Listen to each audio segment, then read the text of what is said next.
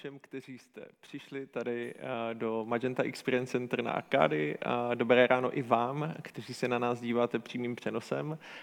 Mám radost, že tady další Brain and Breakfast, předprázdninová Brain and Breakfast a Jenom na začátek pár organizačních věcí. Viděli jste, že vysíláme do knihoven, do coworkingových center, vysíláme do škol, a kde se nám zase lidi srocují, což je hrozně eh, příjemné. Takže pokud se na nás díváte někde, kde jsou kolem vás zajímaví lidi, určitě nám pošlete fotku, eh, jak to u vás vypadalo, nebo nám dejte nějakou zprávu. Vysíláme dokonce i do eh, virtuálního světa Moravskoslezského inovačního centra, takže pokud si chcete zalítat s avatarem, tak se klidně můžete připojit i tam.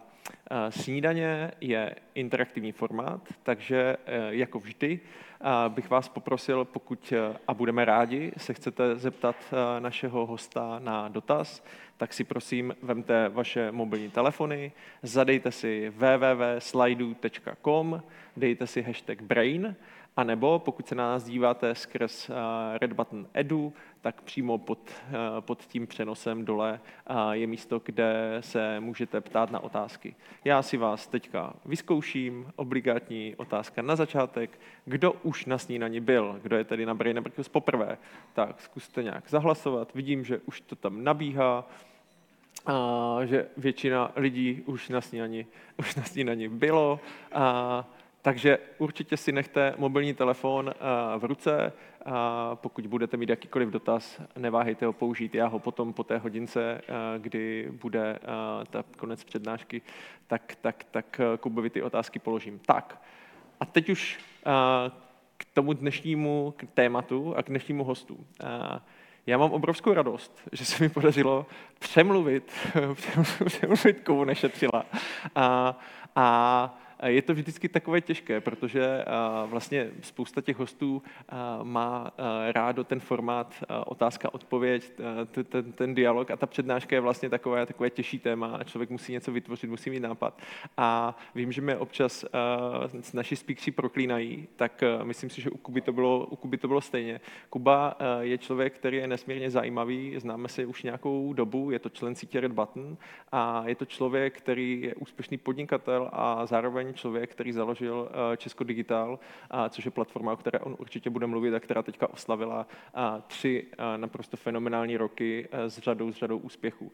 Takže o tom, jakým způsobem se propojují světy a co to vlastně je API a jak se dělá, tak povykládá Kuba Nešetřil. Kubo, pojď tady za náma. Já tě tady vítám, děkuju moc. Dobrý den.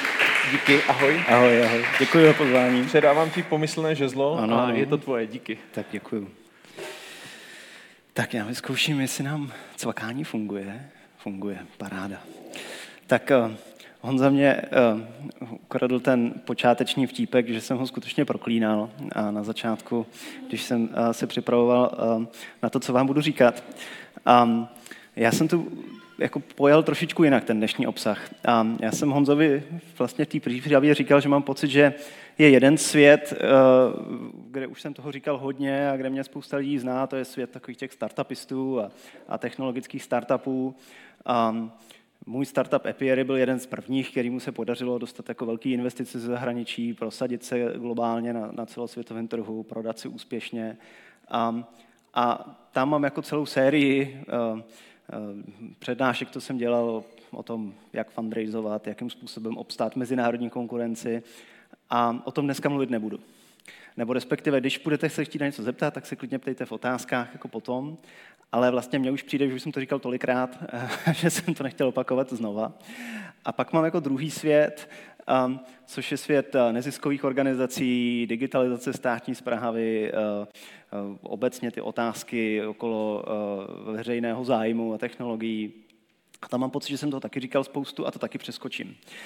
Um, a um, místo toho jsem zkoušel hledat nějakou jako nosnou linku zatím a vybral jsem to téma propojování, který mám pocit, že čím víc se ohlížím zpětně za tím, um, jak jsem jako tím životem procházel, tak tím víc mně přijde, že ty nejzajímavější věci nejsou, um, nebo že ty nejzajímavější věci vznikají z překryvů jako dvou různých oblastí, kde um, často um, je potřeba se na věci podívat jedním úhlem pohledu z jedné disciplíny v jiné disciplíně a že vlastně to je jako nejzajímavější a um, zpětně mně to přijde jako něco, co mě velmi ovlivnilo a připravil jsem si dneska obsah, který jsem ještě nikdy nikde nikomu neříkal.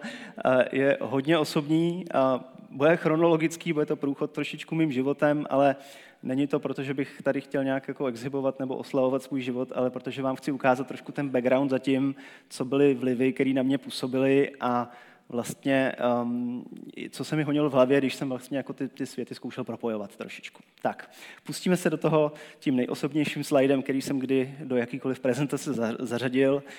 Um, tohle je můj tatínek, ten, ten vpravo, šílený profesor matematiky, a kterýho spousta lidí, kteří prošli matfizem, zná jako mm, profesora matematiky a diskrétní matematiky, teorie grafů. Ale málo kdo už o něm ví, že když se tatínek rozhodoval, co bude studovat na vysokou školu, tak se rozhodoval mezi matematikou a výtvarným uměním.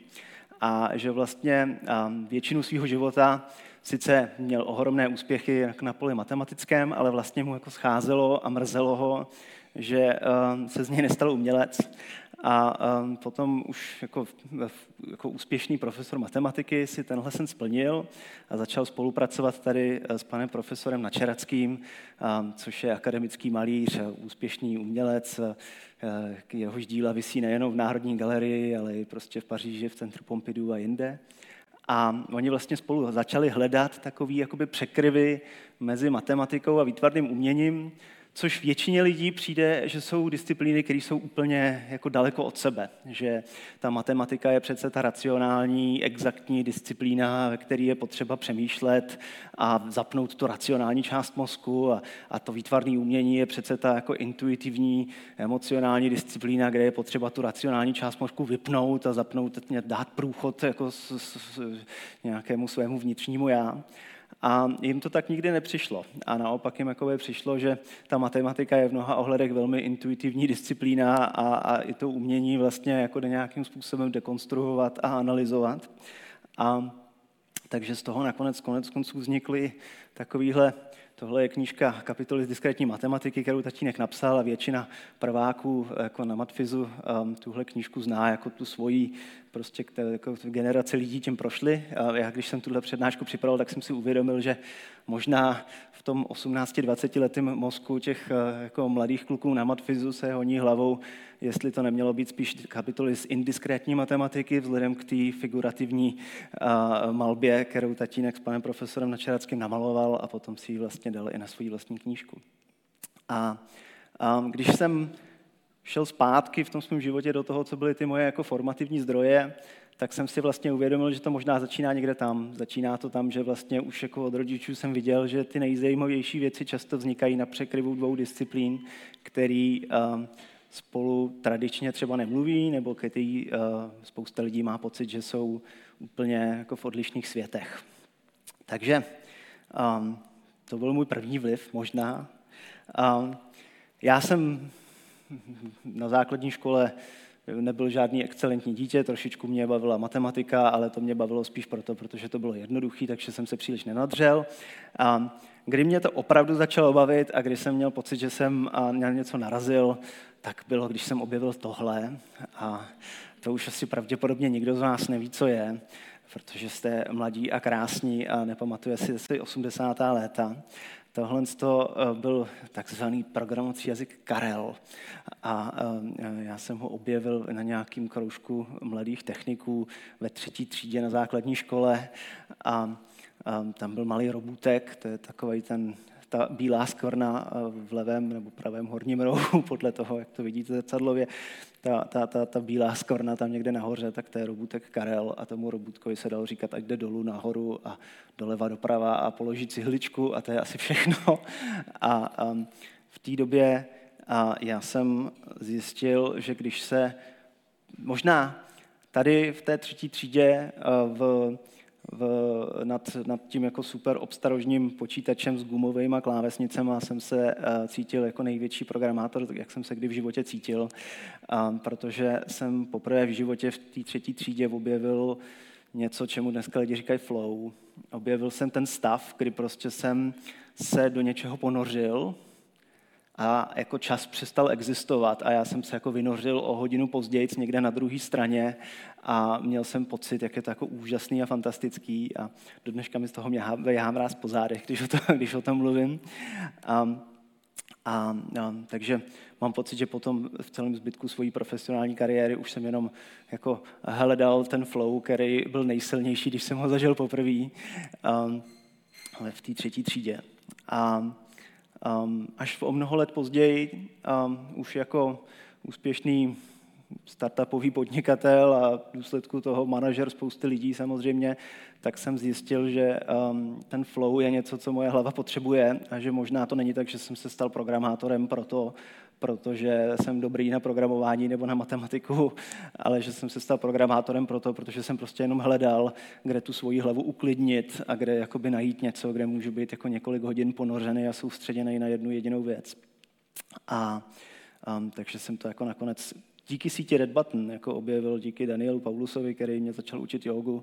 A, a já jsem po jako 20 letech, kdy jsem z toho aktivního, nebo deseti letech, kdy jsem z toho aktivního programování vypadnul a stal jsem se vlastně víc manažerem, um, což je disciplína velmi roztěkaná, bez, jako, bez té schopnosti se soustředit na něco dlouho, um, tak, uh, tak jsem vlastně objevil, že mi to jako fyziologicky nesmírně chybí a že možná jsem fyziologicky potřeboval stát se programátorem, abych tenhle flow našel.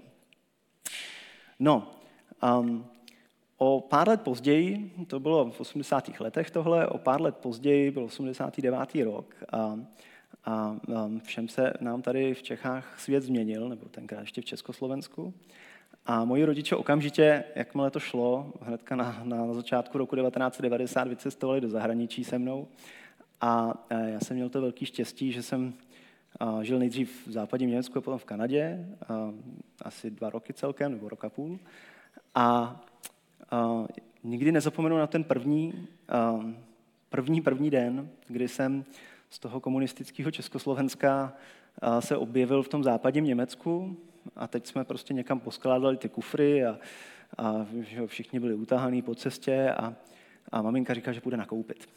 A a my jsme seděli a čekali a čekali jsme 20 minut a 30 minut a hodinu a hodinu a půl a maminka nikde. A, a, a pak přišla zpátky, měla takový jako oči takhle úplně jako do kořán otevřený a říkala, to je úplně nesmyslný, já vůbec nejsem schopná nakoupit, protože prostě jako doteď, a teď to je, zkuste si to představit, tohle není situace, která už, kterou už dneska můžete v Čechách zažít. Do, do té doby byl prostě jeden jahodový jogurt a jeden bílý jogurt. Jako. A teď se najednou přes noc objevíte v situaci, kde na vás z toho regálu kouká prostě 40 variant jahodových jogurtů a pod nimi je 40 variant borůvkových jogurtů a všechny jsou profesionálně nadizajnovaný marketingovými týmy, eh, aby prostě se jahody leskly ještě více a ještě, ještě krásněji, než, než jak to dělají v reálném životě. A já jsem vlastně tenkrát tím, tímhle nárazem do zdi, jako z toho opravdu jako východoevropského Československa, kde uh, jako výkvět reklamy byl pan Vajíčko, to už se taky nemůžete pamatovat, ale uh, jako opravdu jako, um, tak jsem narazil do toho jako západního jako konzumerského světa um, a ten kontrast mi velmi utkvěl v paměti. Já jsem si přesně si vzpomínám, jakožko prostě desetiletý kluk na to koukám a říkám si, wow, ta, vlastně ten marketing mě konstruuje tu, tenkrát jsem ty slova neměl, ale jako konstruuje tu realitu. On mě konstruuje moje samotné vnímání toho, že můj svět je lepší, protože ten obal je krásnější. Ten jogurt může být úplně stejný jako ten, co mám jako v Československu, ale a vlastně jsem pochopil i ten, ten um, ten problém s tím kognitivním přehlcením, jo, který uh, myslím si, že už si dneska vůbec neuvědomuje, ale uh, tenkrát ten kontrast byl mm, jako velmi intenzivní v tom, že prostě na vás ta reklama jako ze všech stran útočí a v důsledku toho um, vlastně je mnohem těžší dělat potom rozhodnutí. Jak samozřejmě pod vlivem toho, že, um, že je tam jako spousta věmů a že ten marketing je profesionálně připravený, tak i samozřejmě pod tím, že je na výběr jako z mnoha více možností. Ale Um, to hlavní, co jsem si z toho odnes a co myslím, že mě ovlivňovalo na celý zbytek života, bylo prostě jen ten samotný fakt, že jsem se najednou na ten způsob žití života začal dokázat koukat z více různých stran. A jakožto desetiletý, jedenáctiletý jsem si uvědomil, že jde žít různými styly životů a že to, co třeba bereme za normální a daný a, a běžný, a, tak jako o pár set kilometrů vedle jako v jiné zemi může být jinak. A, a myslím si, že mě to velmi obohatilo. Vzpomínám si přesně na to, jak jsem se vrátil zpátky do šesté třídy a, a, a moji spolužáci se mě ptali zase zpátky do toho svého kolektivu a moji spolužáci se mě ptali, jako řekni něco německy a wow, ty umíš cizí jazyk, to je úžasný. A já si přesně vzpomínám, jak jsem si, jak jsem si říkal, ale ten jazyk není podstatný, já, mně se těžko navazuje vztah s váma, protože prostě mám zážitek, který vy nemáte a já o něm nedokážu mluvit. Je to jako nepřenosná zkušenost a vlastně už mě to jako trošku vyčlenuje protože, um, protože mám pocit, že na některé věci se prostě dívám jinak. No. Takže to bylo druhý spojování světů, velký pro mě. Bylo to pro mě téma i později a vlastně uh, možná bych řekl, že dneska díky tomu mám manželku, která je z Nového Zélandu a jako i díky tomu možná jsem podnikal se svýma biznesama celosvětově, a protože jsem si prostě jako zažil um, život v zahraničí, zažil tu zkušenost, že prostě jako, jaký to je být cizinec. Um, možná jsem se trošku jako otrkal v tom, um, v tom ostychu, jako vytáhnout paty ven. A dneska vlastně je to jedna z věcí, kterou třeba pro svoje vlastní děti já bych chtěl hrozně moc rád. A dát jim tenhle pocit, kdy stojí před tím regálem a koukají na těch 40 jogurtů a říkají, wow, tohle jsem doma neměl. Dát jim ten pocit, že prostě jinde na světě se žije jinak a, a, a že tím způsobem to člověku dává i vlastní sebereflexy na to, jak žije on sám v tom světě, kde je. Tak, um, No a teď jako další velký vliv pro mě byl můj první počítač. A když jsem vám ukazoval tady uh, robůtka Karel, tak to bylo ještě na nějakých gumácích, se tomu říkal, že ty gumové klávesnice jako v klubu techniků, ale uh, doma jsem samozřejmě žádný počítač neměl. A takže když um, v roce no, právě asi 90, 91 rodiče přinesli domů nějakou věc, takhle ji přede mě postavili. Tak já jsem, trvalo mi to asi dva dny, než jsem přelouskal všechny manuály v angličtině, kterou jsem tenkrát neuměl, rychleji než moji rodiče a, a, a od té doby už jsem byl počítačovým expertem ve firmě, v domácnosti já. A, a to, to, to byl ten můj svět, do kterého jsem se ponořil. Ale přesně si vzpomínám, ta věc, co je tam vedle té klávesnice na pravé straně, tomu se říká počítačová myš, pro ty z vás, kdo už to třeba neznají. A tam byla taková kulička ze spoda a to se takhle jako hejbalo po tom stole, mačkalo se tlačítko a, a vy se dneska smějete, protože uh, si myslíte, že vám to říkám, že všichni mají trackpady. Ale tenkrát to byla nová věc, protože um, tenkrát vlastně jako všechny počítače byly jako PC s klávesnicí, na kterých ještě, ještě neexistovaly Windows. Že jo? A takže se prostě používal nějaký MS-DOS, Norton Commander, to už si nikdo nepamatuje. A um, když ten počítač přišel, tak on přišel s výukovým softwarem, který vás učil, jak používat myš, jak jako hejbat tím kurzorem a klikat. Jo. A um, to je další věc, na kterou já nikdy nezapomenu, protože ta eh, věc vypadala takhle. Jo. Ta, to byla poezie zhmotněná jako do počítače. Um, Šlo by udělat software, který řekne, zaměřte levý horní křížek, zaměřte pravý horní křížek, pohněte myší dolů, pohněte myší nahoru. Jako. Ale místo toho přišel ten počítač jako se softwarem, který říkal, ahoj, já jsem potapěč, pojď se se mnou podívat na rybičky, nebo se sérií holoubků, co seděli na Římse před oknem v nějakém jako krásném odpoledním dni někde v Anglii a ono vám to říkalo, jako uh, ukažte na holoubka a když jste mě ukázal, tak on odletěl. Jako, a, Zní to dneska směšně, ale když to postavíte do toho kontrastu s tím, co tenkrát byl počítač, tak to byl zase úplný náraz do zdi pro mě a pro vlastně celou jako moji zkušenost, co to znamená technologie. A já od té doby, od toho první zkušenosti s prvním počítačem, který jsem kdy měl, tak jsem zahořel láskou k, ke značce Apple a do dneška se spokojeně označuju za Apple ovci a, a Apple fanatika a vůbec mi to nevadí.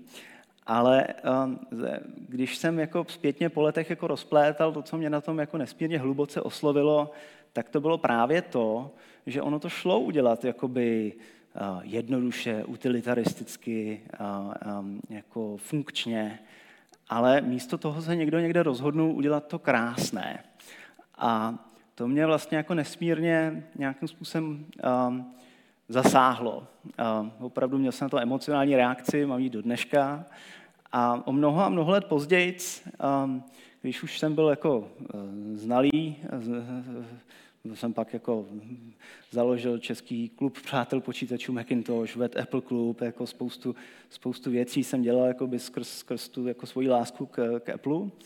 A Um, o mnoho a mnoho let později um, to pro mě zhmotnil ve slajdu, který já do dneška považuji za možná jako jeden z nejlepších slajdů na firmní kulturu a opravdu jako masterclass toho, jak jako zapozicovat někam značku. Um, tak to zhmotnil Steve Jobs v tomhle slajdu uh, na svý, uh, na svý prezentaci, kdy říkal, Apple je pro mě na rozhraní mezi technologiemi a tím jako svobodným uměním, nebo jako, jak to přeložit ty liberal arts do češtiny. To není, jako nejsou jenom humanitní vědy humanitní obory. A um, to, tohle jako do jednoho obrázku vystihnout tady tohle jako, um, myslím si, že to je něco, co, co i tu značku jako zapozicovala na další 20 let dopředu. Pro mě je to, jak říkám, masterclass jako v, v nastavování firmní kultury. A um, tenkrát, jako v, těch, v počátku 90. let, tohle to bylo prostě úplně blesk z čistého nebe. Um, protože všechny ostatní počítače vypadaly takhle. Um, byly, jak zvenku, tak zevnitř. Bylo to nevzhledný, bylo to utilitaristický, bylo to jako...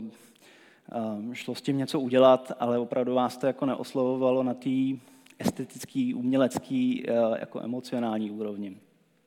Um, no, já jsem teda takhle vyrost na té značce Apple, což v 90. letech na druhou stranu nebyl žádný med.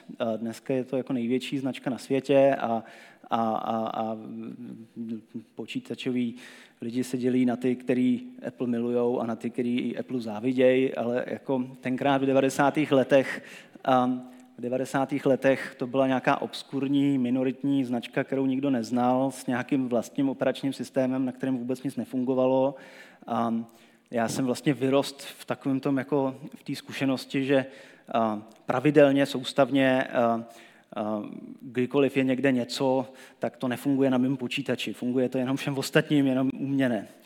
A ještě navíc jako programátor jsem dost trpěl tím, že v 90. letech jako tahle platforma nebyla opravdu vůbec otevřená, takže já jsem vlastně na ní nedokázal programovat.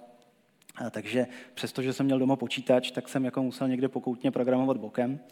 Až jako na konci 90. let jsem se teda uh, uh, jako opravdu zařek a koupil jsem tady tuhle tu šedivou plastikovou hrůzu, um, kterou jsem jakožto správný jako Apple fanatik do té doby uh, soustavně nenáviděl.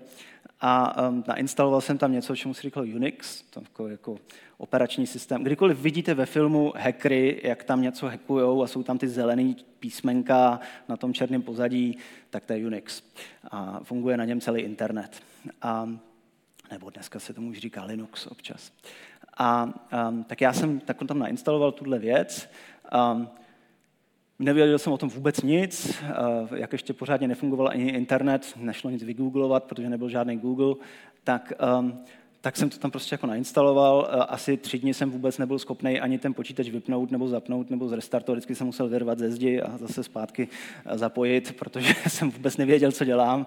A pak jsem opravdu jako metodou pokus omyl um, se jako proklestil k tomu, že jsem se naučil jako instalovat Unixové servery, jako běhat, běhat prostě internetové uh, aplikace. Um, a pak se mi ty dva světy takhle hezky propojily, když se Steve Jobs vrátil zpátky do Apple a vlastně přinesl nový operační systém, který dneska se jmenuje macOS a tenkrát uh, byl macOS 10. A teď se vlastně jako ten Unixový systém a ten Appleový systém takhle propojili dohromady. Tenhle obrázek tam mám jenom proto, protože tam vidíte ty zelený písmenka a vypadá to jako děsně hacker a zároveň je to takhle dole hezky vystínovaný, což jako v 90. letech bylo tak výpočetně náročný, že ten počítač prakticky nefungoval, jenom kvůli tomu, že tam byl hezký, krásný stín jako dole pod tím, jo, což je samozřejmě úplně nesmysl, ale, ale bylo to hezký. A ty dva světy se mi propojily dohromady a já jsem jako dlouhou dobu žil vlastně z toho, že jsem byl jak expert na Apple, tak jsem vlastně jako rozuměl i těm technickým podvozkům pod tím. No a někdy na konci střední školy a na, na začátku vysoké školy jsem si založil firmu, malou, nějakou Webworks, to už nikdo ani neví dneska. Um, ale právě proto, protože Apple um, v těch 90. letech byla taková jako malá subkultura vyloučených lidí, který, uh, kterým na počítačích nic nefungovalo, tak um, a, a většina z nich nebyli programátoři a většina z nich byli designéři. A možná právě proto, že tam byl ten průsečík mezi těma technologiemi a těma jako estetickýma disciplínama.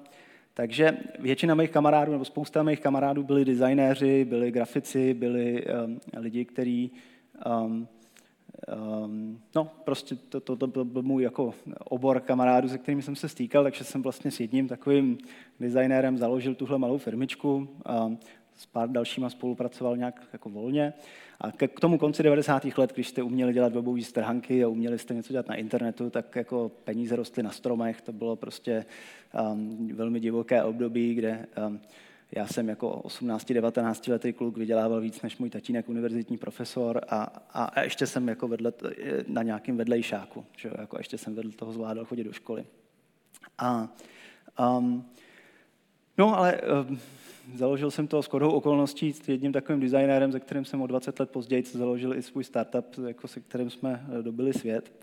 A myslím si, že mě právě zase hodně nasměrovalo to, že tím, jak jsem jakožto programátor a technolog jako proplouval hodně tím designerským světem, tak vlastně i tady v téhle firmě, co jsme spolu zakládali, i do, tý, do toho výjimku, to, co jsme na, jako na konci 90. let, na začátku dělání jako webu a internetu říkali našim zákazníkům, bylo, že to kouzlo se tvoří na tom průsečíku mezi v té spolupráci, jo? na tom průsečíku mezi um, tím jako estetickým vnímáním a tou prezentací a tím marketingem a prostě jako těma um, a, a mezi tím, co vlastně jde fyzicky vytvořit pomocí těch technologií.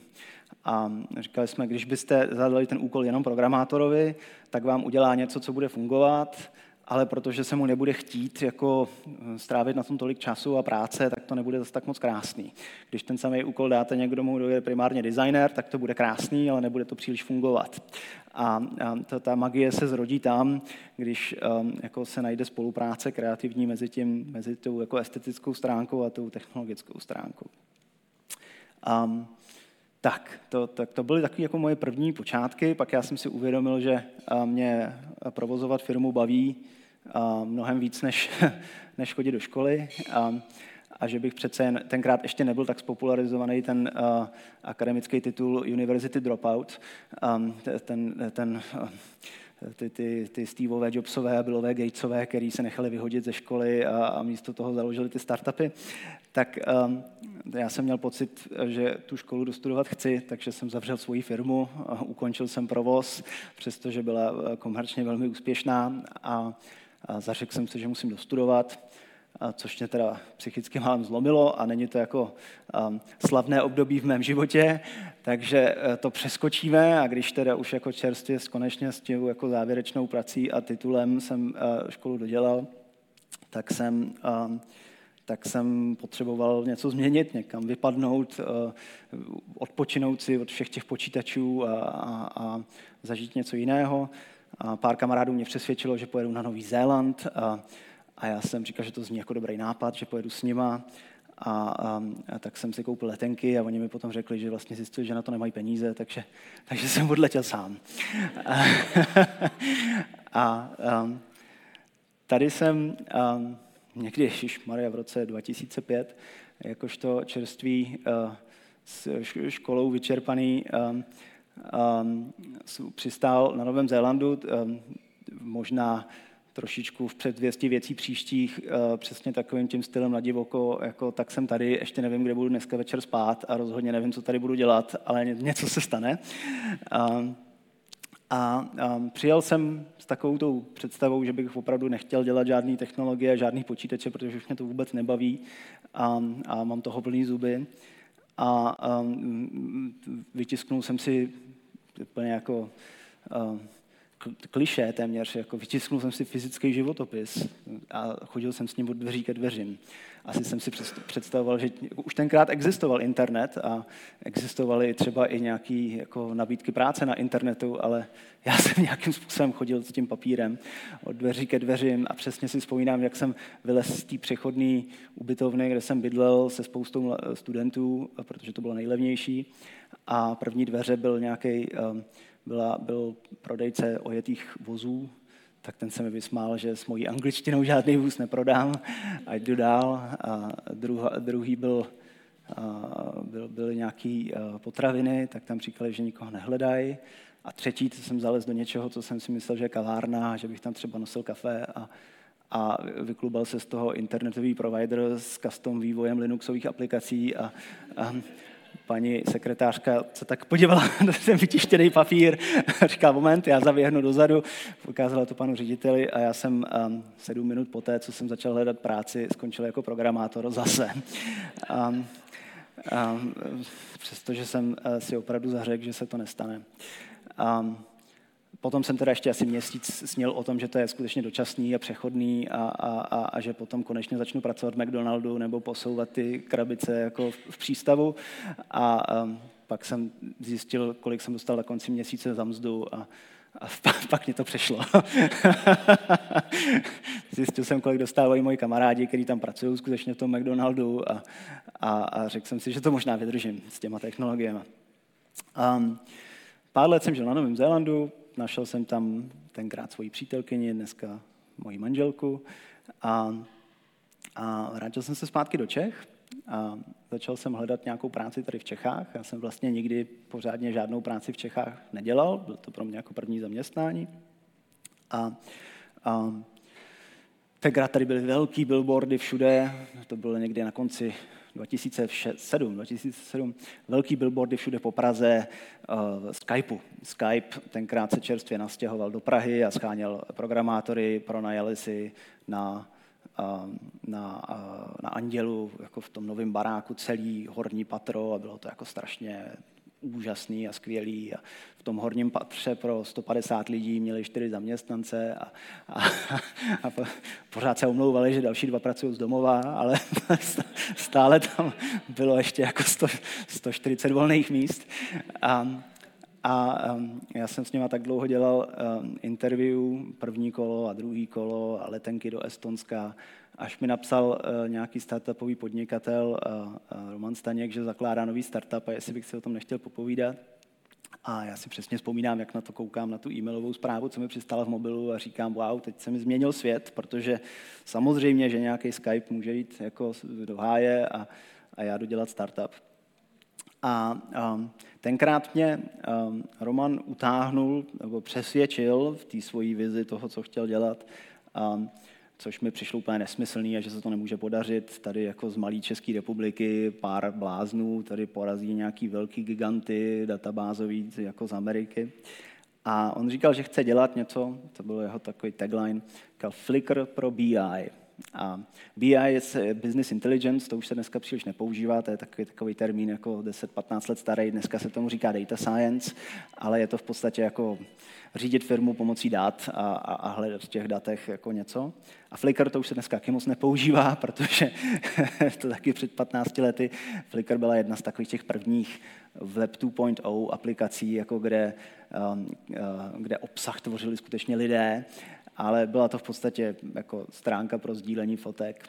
A, a on, tam, on tím chtěl říct, že vlastně chce vzít ten obor datových analýzy dat a vizualizace dat, um, co je komplikovaný a těžký a umí to dělat jenom profesionálové a spopularizovat to pro masu, pro, pro, pro všechny. A to se mi líbilo a udělat to jako jednoduchý. A tak já jsem na tu myšlenku skočil a nastoupil jsem jako první zaměstnanec u něj a vybudoval jsem mu celou jeho pražskou pobočku tady, a, což pro člověka, který nikdy v Čechách žádnou práci neměl, byla to moje první práce v Čechách, poté co jsem se vrátil z Nového Zélandu. Na Novém Zélandu jsem si vyzkoušel řídit lidi, tak tam jsem měl asi čtyři lidi pod sebou, a, um, takže jsem byl opravdu úplně, úplný ucho.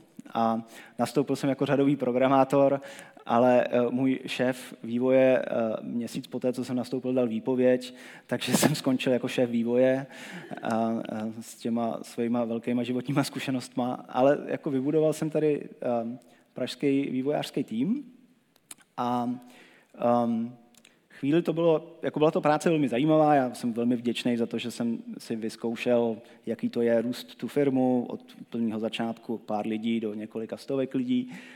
Um, ale zároveň teda musím říct, že tahle mise, ten Flickr pro Business Intelligence, tak se nám absolutně nepodařila. A já jsem si vlastně jako poprvé v životě vyzkoušel, co to je, když zkoušíte propojovat dva světy, jak jsme se bavíme o tom propojování, ale nerozumíte jim. Protože já jsem nebyl ani expert na datovou analýzu, ani expert na ty lidi, kdo měli být naši zákazníci. Kdybych byl, tak bych třeba možná věděl, že naši zákazníci, který náš produkt kupují, nechtějí Flickr pro datovou analýzu nebo pro business intelligence. Oni chtějí, aby jim tamhle někde uh, nějaký uh, zaplacený analytik připravil ty reporty, které oni potom budou ukazovat uh, na zasedání správní rady nebo generálního představenstva. Ale rozhodně ten pan jako generální finanční ředitel se nechce rejpat v těch datech a, a, a, a tak se tam jako pro, procházet a hledat. Takže uh, Jedna taková velká věc, kterou jsem tam pochopil, je, že když už jako mám, hledám ty průsečíky mezi dvěma světama, co si nerozumí a propojuju ty dva světy, tak bych aspoň jednomu ideálně dvě, oběma z nich měl rozumět, nebo bych je měl nějakým způsobem znát. A jenom to, že propojuju dva světy, ještě neznamená, že ty dva světy jako stojí o to propojování. Tak. Um, um, druhá věc, nicméně, kterou jsem se taky jako v Good Data naučil, a um, ta už nebyla tak optimistická, um, bylo, že kromě toho jako přístupu, že věci spojujete a propojujete, tak taky existuje a funguje docela dobře management disciplína, který se říká rozděl a panuj, a kdy jakoby rozeštváváte ty týmy proti sobě a, a, a potom jste jako neomezeným vládcem a hegemonem. A um, to bohužel jako byl i situace um, jako v té firmě a um, dneska už bych to asi odhalil dřív, tenkrát mi to trvalo spoustu let, než jsem vlastně jako pochopil, odkud to pramení. A pramenilo to z úplných počátků. My jsme měli takovou zvláštní firmu, která neměla jeden vývojářský tým, jeden softwarových vývojářů, ale měli jsme ty týmy dva. A, um, um, a um, aby to nebylo málo, tak jeden tým byl v Praze a druhý tým byl v Brně. A na to nepotřebujete být žádný management expert, abyste pochopili, že to nebude fungovat. A um, Takže skutečně jako asi v prvním měsíci, co jsem nastoupil jako šéf vývoje tady v Praze, tak mě můj šéf poslal do Brna na první pracovní cestu a já jsem tam byl jeden den a povídal jsem si s ním a přijel jsem zpátky a, a první, co mi řekl, když jsem vystoupil a přešel do kanceláře, říkal, tak co ti tam ty debilové v Brně řekli. a Um, takže jsem si zažil jako hodně i tenhle ten jako antagonistický přístup, který bohužel a zdaleka není omezený jenom na tuhle jednu firmu. Ale co bylo na tom zajímavé, že kromě toho, že to byla Praha a Brno, tak ty dva vývojářské týmy zároveň byly něco, čemu se v programátorský terminologii říká frontend a backend. A ten backend to je takový, v té datové analýze to byly ty různé databáze, analytické nástroje a úložiště dat a servery, aby to všechno fungovalo. A ten frontend to je takový to, jako aby to bylo hezký a kde budou tlačítka a jak to prezentovat těm uživatelům, aby se v tom dokázali vyznat. A to jsou jako fundamentálně docela jiné disciplíny. A existují určitě programátoři, kteří zvládají obě dvě disciplíny najednou, ale určitě jako je spousta programátorů, kteří se buď jakoby věnuje jedný nebo druhý z těch dvou oblastí. I ty nástroje na to jsou dost odlišní. No a shodou okolností mezi tím frontendem a backendem leží něco, čemu se v programátorské terminologii říká API. API. Um, to je zkrátka pro Application Programming Interface, což si nemusíte pamatovat. Ten application z toho vynecháme, to není podstatný, ten programming z toho taky vynecháme, to taky není podstatný a podstatný je to slovíčko interface. A já jsem o mnoho a mnoho let později rád používal tu slovníkovou definici Google o tom, co to je interface.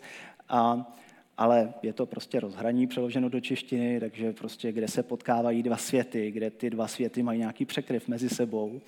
A um, já jsem zažil a sám jsem vlastně jako se cítil vinen za ty velké války mezi pražským a brněnským týmem, války o API, války o to rozhraní, o ten interface.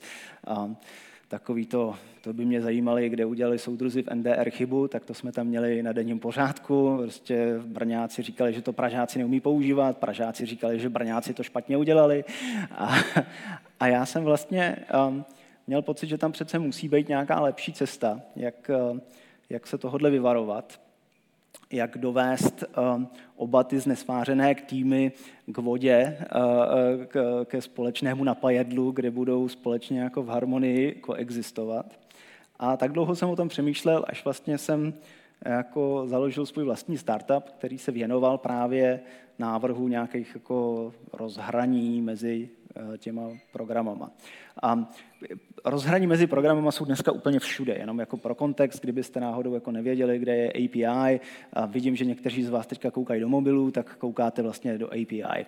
A prostě ten mobil se připojuje, když čte e-maily, tak je to přes nějaký API, když prostě eh, se připojuje, eh, dostanete notifikaci, tak je to přes API. I ty programy uvnitř ve vašem mobilu, když mezi sebou si spolu povídají, tak si povídají přes API. Je to dneska všude. Je to něco, co je prostě rozhraní mezi dvěma programama. A když já jsem vlastně jako vstupoval do téhle disciplíny a začal jsem dělat nástroje pro návrh těchto rozhraní, těch překryvů dvou světů, tak jsem, tak jsem um, tak ten jako standard, jak o tom ty programátoři jako dost technokraticky přemýšleli, bylo, že musíme najít prostě, musíme najít standard, teď jsem, teď jsem to říkal, to slovíčko. Musíme najít jako jeden mustr, jak to všechno budeme dělat, aby to bylo standardizované, aby to bylo propojené, aby to bylo interoperabilní, aby to mezi sebou fungovalo, aby to všechno prostě fungovalo automaticky. A já jsem tohle otočil dost na ruby a vlastně jsem začal v tom programátorském světě říkat, že to není rozhraní mezi dvěma programama, ale rozhraní mezi dvěma týmama lidí. A že to API je nástroj pro empatii a že to není něco, co se dá standardizovat. Jo? Že prostě, um, když chcete, aby vás ten druhý tým, ty lidi na té druhé straně barikády pochopili, tak musíte hledat nějakou společnou řeč mezi sebou. A ta je samozřejmě přirozeně ovlivněná tím, jaký jsou ty dvě skupiny, které se spolu snaží jako pochopit. A říkal jsem vlastně, že je to jako kdybyste v designu klasickým a nikoli v tom programátorským zkoušeli jako říct, jak má vypadat třeba standardizovaný design novin. Jo, to prostě nesmysl, že jo? Když jsou to noviny do domova důchodců, tak písmenka budou větší, jako když jsou to uh, noviny pro, tak teď jsem chtěl říct plnou generaci, tak to nejsou noviny, ale TikTok, že jo? Jako, ale, ale, ale, dobře, no, prostě jako design není něco, co můžete standardizovat, protože je poplatný, je subjektivní, každý na ně má jiný názor, uh, je poplatný tomu, uh, pro koho je dělaný, a takže vlastně o mnoho a mnoho let později moje slajdy, kterým, se kterými jsem chodil okolo, uh, chtěl jsem říct San Franciska, ale vlastně celého světa, tak byly slajdy, jako neexistuje žádný zlatý standard a jako API design je, uh, je empatie vůči uživatelům. A to ten přístup uh, k tomu propojování programů mezi sebou trošku otočilo na ruby, vzhůru nohama. A um, my jsme udělali firmu, která byla skutečně v tomhle líder na tom trhu. A um, o několik let později mi můj dobrý kamarád uh, Tomáš Mrkvička tady v Praze řekl, že to, co mi chybí, abych to pomenoval, že musím dát jméno API design a jak jsem tomu dal to jméno API design, tak najednou jako tamhle Microsoft říkal, my taky děláme API design a Google říkal, my taky děláme API design a SAP říkal, my taky děláme API design a bylo to až jako trošičku surrealistický, že opravdu to, čemu se dneska říká jako opinion leadership, to jako vedení toho názoru někam nebo usměrňování té diskuze, um, tak se nám podařilo možná mnohem, mnohem víc, než byl vlastně nakonec komerční úspěch Epiery. A tím nechci rozporovat komerční úspěch, komerční úspěch byl určitě velký, ale ten uh, mohl být možná desetkrát, možná stokrát větší, kdybych uh, byl možná lepší obchodník, nebo kdyby jsme tu firmu zakládali uh, jako v Americe, nevím, nedokážu posoudit, ale každopádně jakoby ten, ten dopad na ten trh, uh, um, myslím si, že byl mnohem větší ještě, než, než jak vlastně um, lidi v Čechách vnímají Epiry jako, jako biznisový úspěch. Um, no, um, o několik let později, um, vlastně možná o rok později, o dva později, jsem se stěhoval do San Franciska um, se svým úspěšným startupem.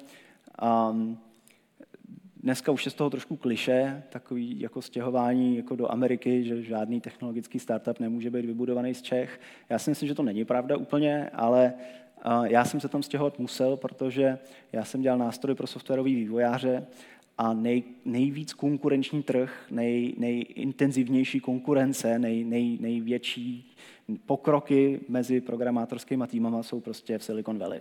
Jo. Takže kdybych dělal, nás, kdybych dělal startup, který se věnuje módě, tak bych třeba se stěhoval do Paříže nebo já nevím, někam, někam jinam. Kdybych dělal uh, třeba startup, který vyrábí nějaký hardware, tak bych se možná stěhoval třeba do Ázie. Ale protože jsem dělal nástroj pro, uh, pro softwarové vývojáře, pro programátory, tak jsem se stěhoval do Silicon Valley. A um, um, No, tak teď přemýšlím, tady jsem k tomu určitě chtěl ještě něco osvíceného říct, ale totálně mi to teďka jako uteklo. A já o tom, start, já vlastně o tom startupovém světě příliš ani ne, nebudu mluvit, protože mám pocit, že už jsem to opakoval tolikrát, že mě to nudí, ale uh, když budete mít svoje otázky na to, jak se fundraisují peníze a jak se věnovat konkurenci, a, a, tak, jako, tak se o tom můžeme bavit potom. Já jsem hledal nějaký reprezentativní obrázek pro to, jaký to je uh, dělat startup a uh, tak dlouho jsem prostě všechny odmítnul, že nejsou výstižný, až jsem žádný nenašel, takže mám tady krásný obrázek, který se jmenuje jízda, ale ani jízda vlastně jako není to správné slovo. Pak jsem zkoušel hledat obrázek Schrödingerové kočky a takový neexistuje na internetu. Schrödingerova kočka je takový jako slavný fyzikální, mentální experiment eh, z minulého tisíciletí.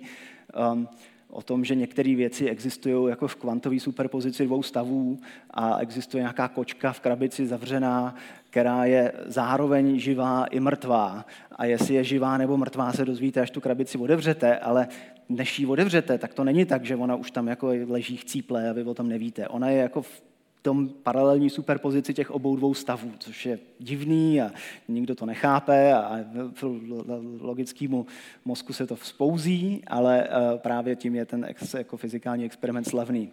A já se o něm mluvím proto, protože pro mě ten startup je taková jako kvantová superpozice toho, že ta firma je paralelně eh, napůl mrtvá a zároveň eh, jako největší lídr na světě a prostě válcuje tady ten svět. A tak to je vlastně jako můj zážitek z toho, jaký to je provozovat rychle rostoucí startup. A um, měl jsem tak nějak jako pocit, že tenhle šílený punk a, a, a jako ta divoká jízda, že to je jenom nějaký průvodní stav začátku té firmy a že časem, jak jako tam bude víc peněz a víc lidí a víc zaměstnanců a už budeme jako robustnější a zaběhanější firma, takže se to tak jako uklidní a, a přestane to být takový jako šílený peklo.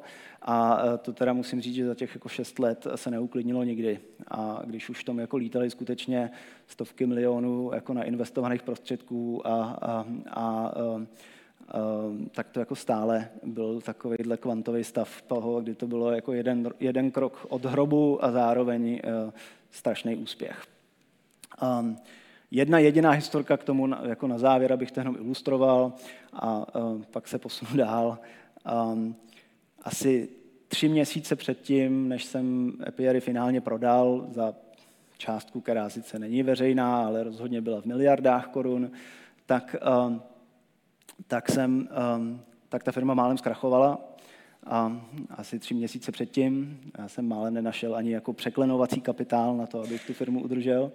A což bylo částečně způsobený tím, že um, ta firma prudce rostla, investovala do rozvoje, zároveň bylo investičně komplikovaný období, jako je konec konců třeba teďka. Letos asi zkrachuje hodně startupů, protože teďka to investiční období je těžký, jako ta investiční nálada na trzích jako je na bodu mrazu a, a často ty věci nejsou jenom racionální, často rozhodnutí o investicích nejsou jenom o tom, jestli se vám ty peníze vrátí zpátky, ale i tomu, co si myslíte o světě a vývoji v příštích 12 měsících, nebo eh, jestli vám ten člověk, se kterým vyjednáváte, přijde sympatický.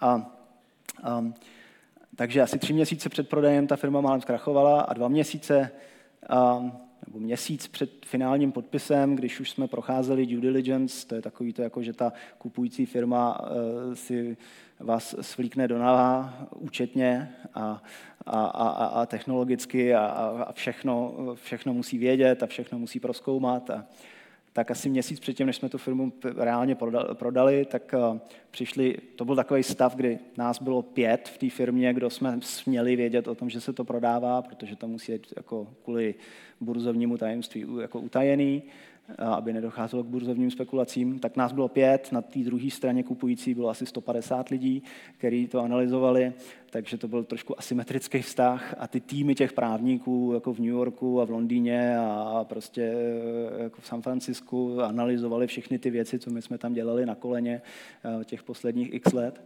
A, a pak někdo přišel s tím, že teda vlastně um, ta naše firma, kterou jsme původně založili ve Velké Británii a pak jsme ji přestěhovali do Ameriky, Um, a tu britskou firmu jsme tak jako eh, zažádali o zrušení a výmaz z obchodního rejstříku, tak přišel s tím, že podle nich a jejich interpretace jako práva a, a, a smluv, tak převod duševního vlastnictví z té britské firmy do té americké uh, byl platný jenom dopředu a ne retroaktivně, takže první tři roky vývoje a softwaru a všeho, co v té firmě je, tak je vlastně stále v té britské pobočce, kde my jsme zažádali o zrušení a um, ty pobočky. A já jsem teda říkal, co se stane s tím majetkem té firmy, když ji jako uh, Britové zruší a oni říkali, no to propadne ve prospěch jejího veličenstva královny.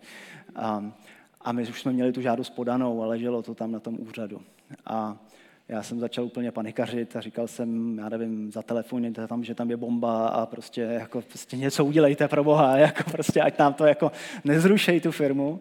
A doslova den poté, co se tohle zjistilo, tak nám přišla zpátky obálka od jejího veličenstva královny, že se velmi omlouvají a že jsme požádali o zrušení té firmy. A k tomu je potřeba přiložit jako desetilibrovou bankovku. A my jsme poslali v jedné obálce žádost o zrušení a v druhé obálce desetilibrovou bankovku. A že oni nám jako zdvořile obě dvě obálky posílají zpátky, ať je vložíme společně do jedné obálky a zašlem znova. A pak, že nám tu firmu smažou. A díky tomuhle já jsem nepřišel o tu firmu, reálně. Jo.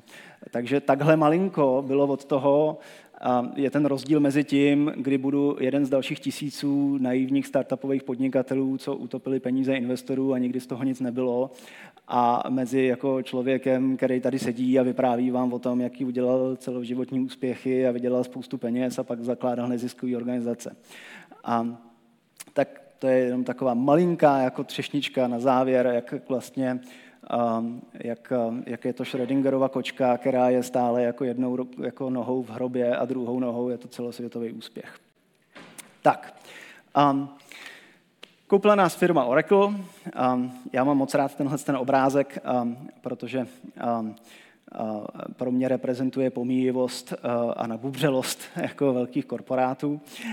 Um, Firma Oracle, eh, kdybyste ji neznali, tak vyrábí databáze, nebo kdysi aspoň vyráběla a byla tím slavná. A eh, ty databáze se tradičně v těch eh, jako diagramech programátorských kreslí jako takové válečky. To je ten server, kde běží ta databáze, to, to je takový váleček. A tak oni si v těch 80. letech jako úspěšný velký korporát postavili krásný nový sídlo jako u, u, u jezírka, kde prostě jsou ty válečky jako ty jejich databáze, které je proslavili. No jenom, že o 20 let později se rozhodli, že už nedělají databáze, ale dělají cloud a v cloudu přece žádné válečky nejsou.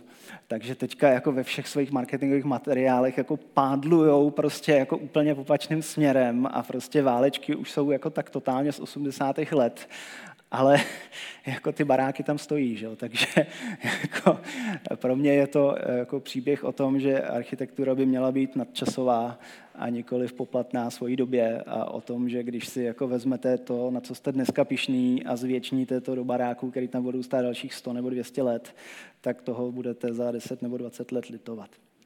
A já jsem přešel z firmy, která měla 50 zaměstnanců, moje vlastní, do firmy, která měla 150 tisíc zaměstnanců, jakožto viceprezident Oracle. A to byl taky jako zase takový náraz do zdi a propojování dvou světů. A, já jsem jako do té doby mm, žil v té tradiční startupové představě, že e, korporáty jsou zlo světa, kromě toho, pokud vás koupí, pak je všechno skvělý, ale, ale stejně jsou zlo. A, a vlastně musím říct, že e, tenhle názor jsem byl k mé vlastní nedlubosti nucený změnit. A, a já jsem tam vlastně potkal spoustu skvělých a úžasných a inteligentních lidí. A, um, a uh, jenom jsem si prostě uvědomil, že spousta lidí v jedné firmě dohromady je prostě strašný peklo, že to je těžký. A tak taková moje mentální disciplína, jak si udržet, uh, udržet soudnost v rámci té organizace, a když prostě už druhý měsíc bojujete do kopce a tady různé divize proti vám jako eh, kují politické pikle, aby vás prostě jako převálcovali, tak eh, můj, můj způsob, jak si udržet příčetnost v tomhle kontextu vždycky byl, že jsem si říkal, No a jak bys to dělal ty, kdyby si řídil 150 tisíc zaměstnanců? Jak bys nastavil ty procesy, jak bys prostě nastavil ten management, aby se tohle to nedělo? A to, je, eh, to byl pro mě vždycky takový jako velmi rychlej recept, jak vystřízlivět a říct si, že ehm, ten problém není v tom, že by ty jednotliví lidi byli zlí nebo špatný, ten problém ani není v tom, že to řízení té organizace je špatný, ten problém je prostě v tom, že když je někde 10 levelů managementu, tak prostě jako tak, tak, eh, tak, tak, tak to nejde, tak je to těžký. No. A, ale jedna věc, která byla velmi zajímavá, a, a kterou jsem si jako v rámci Oracle odnesl a, a bylo to zase pro mě jako velká zkušenost, byla, že jako ten náš produkt pro softwarový vývojáře nakonec vlastně začal často být používaný ve větších firmách těma pokrokovými týmama, těma inovačníma týmama. Jo, tam, tam většinou se poprvé ty jako API nasazovaly jako do, do, do, do, do firm, nebo tam se začali přemýšlet o těch pokrokových formách, jak vyvíjení jako softwaru a vyvíjení těch rozhraní. A, a to platilo, i když jsem měl startup o 50 zaměstnancích, který, pravda, měl zákazníky asi ve 180 zemích na světě. To prostě, jak já myslím, že jsme v jedné době jsme měli jako hezký slide, že na Wikipedii je 193 zemí a 180 z nich uh, má zákazníky naše. jako, jo, prostě, prostě to jako, jako Trinidad, Trinidad a Tobago a ještě další jako a, a Vatikán ještě nejsou naši zákazníci, ale je jich jako 13 a potom jako prakticky každá země na světě, jako, tak tam byli uh, minimálně uživatelé, ne platící zákazníci Epiery. Ale v momentě, kdy jsem vlastně tenhle produkt zaparkoval a převedl jako do toho velkého korporátu, tak to, co se změnilo, je, že jsem se už nebavil jenom jako s velkýma úspěšnýma firmama, ale já nevím, jako náš největší zákazník eh, ve startupu byl United Airlines, Um, ale najednou jsem se bavil prostě s inovačníma týmama Světové banky a s inovačníma týmama jako německé pošty a, a, a, a, a um, jako s velkýma uh, organizacema, s, velkým, s velkým dopadem. A um, i tam vlastně bylo hrozně zajímavé sledovat, jak, um, jak um, se ta inovace v těch, těch, těch korporacích šíří, jak vznikají ty malé ostrůvky, jako um, malé ostrůvky pozitivní deviace a potom se postupně jako rozšiřují do té celkové organizace. Já se k tomu možná vrátím potom, když se budeme bavit v otázkách, ale pojďme z těch startupů pryč, protože mi začíná docházet lehce čas a zároveň se chci ještě dostat do jednoho dalšího světa, o kterém jsme zatím nemluvili. A když jsem si tam tak jako viceprezident Oracle uh, jako putoval tím San Franciskem, tak jedna z věcí, co uh, byla velmi těžká pro mě osobně a byl to jako velký nálož pro jako moji psychiku, a, tak byl neskutečný kontrast San Franciska mezi tím, že to je eh, pravděpodobně v Americe jako místo s největší koncentrací miliardářů na světě a s největším bohatstvím jako v celých Spojených státech. A zároveň je to místo s jednou z největších koncentrací bezdomovectví a, a jako opravdu neskutečný lidský chudoby na rozměrech, který jako v Evropě vůbec neznáme. A já si vzpomínám, vzpomínám na takové ty scénky, kdy Eh, sedím ve své kanceláři eh, jako v centru San Franciska a přemýšlím tam o nějakých jako světových plánech expanze a zároveň mi tam přímo za oknem pod, pod, pod, eh, pod oknem jako tančí nějaký naháč uprostřed silnice a, a já ani nevím, jestli je světej a proto neví, že je uprostřed silnice, nebo má psychickou poruchu a proto neví, že je nahatý uprostřed silnice, um, nebo už ho to prostě jenom přestalo bavit a řekl si, že se nechá zajet. Um, a to tam byl jako stav na denním pořádku, tady tahle fotografie není žádná nějak překrásná, ale to, to je prostě jako série těch uh, stanů zaparkovaných v tom podloubí toho baráku, co jsem vyfotil po cestě do práce za rohem.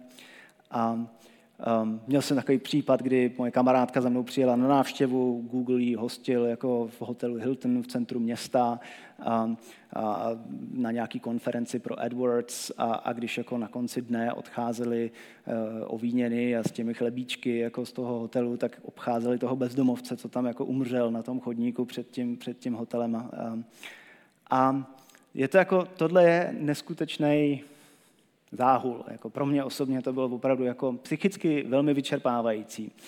A kdyby to bylo něco, co uh, by se dělo tady v Praze třeba, tak uh, by mě to pravděpodobně jako nutilo k tomu, že bych se třeba jako mnohem víc odevzdal jako do služeb, já nevím, um, boje s, jako s nerovností, sociálních služeb.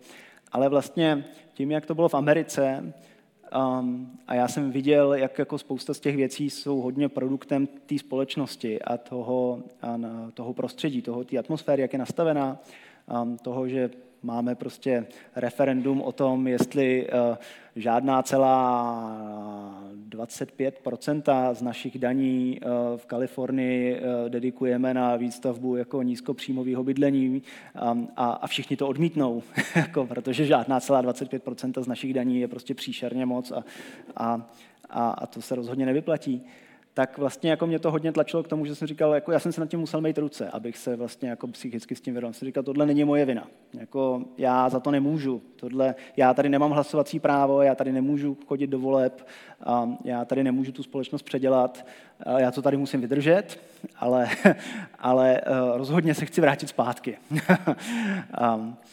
Už konec konců i proto, protože jsem měl jako dva kluky, kterými uprostřed Silicon Valley vyrůstali, aniž by uměli ani slovo česky a mluvili jenom anglicky a, a mě to jako začalo hodně, a, hodně osobně jako vadit. A cítil jsem tam, že tam mám nějaký okno, který se mi zavírá, kdy se musím vrátit zpátky do Čech, a, nebo z nich vyrostou Američani. A ale zároveň jako zcela objektivně prostě tady je jako krásná kvalita života. To je jako se Silicon Valley pro mě osobně nesrovnatelný. Minus to moře teda. Moře bych bral i tady. To, to, to bylo fajn. Pláž a jako to bylo hezký, ale jinak jako eh, ta kvalita života je tady úplně nesrovnatelná. Takže když už ten biznisový důvod nebyl tak intenzivní a pro mě osobně pominul a já jsem věděl, že budu odcházet z Oracle stejně, že nejsem jako člověk, který vydrží v korporátu pracovat desítky let, a tak um, jsem se vlastně hrozně těšil na to, že jsem se vrátil zpátky sem do Čech. A um, konfrontovalo mě tady několik věcí. Jednak první věc, která um, pro mě vlastně byla poměrně komplikovaná, díky něčemu, čemu se říká um, jako uh, zdanění výnosů z kapitálu. V podstatě my tady v Čechách neplatíme žádný daně z výnosů akciových titulů, pokud ty tituly držíte déle než teď ne, tři roky, pět let, nebo tři roky, myslím. No.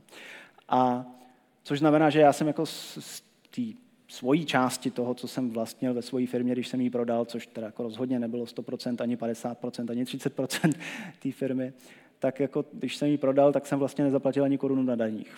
A to mi přišlo trošku nemorální, to mi přišlo, že už jsem se teďka jako kvalifikoval do nějaké té kategorie jako oligarchů, který jsou příliš bohatí na to, aby platili daně.